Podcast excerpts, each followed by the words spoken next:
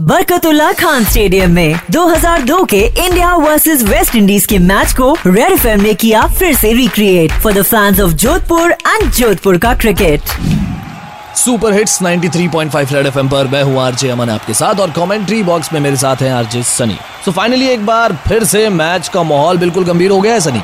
बिल्कुल सही कहा।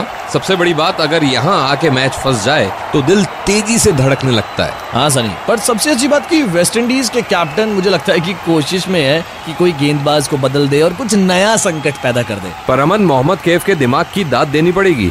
वो स्ट्राइक पर खुद जमे हुए हैं। क्योंकि अगर यहाँ विकेट गया तो शायद मुश्किलें बढ़ सकती हैं। बिल्कुल सही कहा। और हाँ जब नॉन बैट्समैन अगर स्ट्राइक पर हो और सामने तेज गति का बॉलर हो तो दिक्कत तो आनी ही आनी है। बट यहाँ एक ओवर की समाप्ति और हुई। लेकिन अमन मैं पूछना चाहूँगा कि यहाँ स्पिनर को ओवर देना सही रहेगा?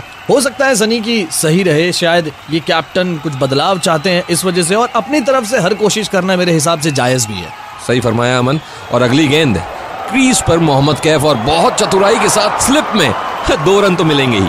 सही कहा सनी और ऐसे छोटे रन बटोरना बहुत ज़रूरी है पर सनी यहाँ मेरे हिसाब से लंबा शॉट ना मारे तो ज़्यादा अच्छा है। बट अमन जब मैच शुरू हुआ था तो सबको लगा था कि शायद एक बहुत बड़ा स्कोर होगा इंडिया के सामने।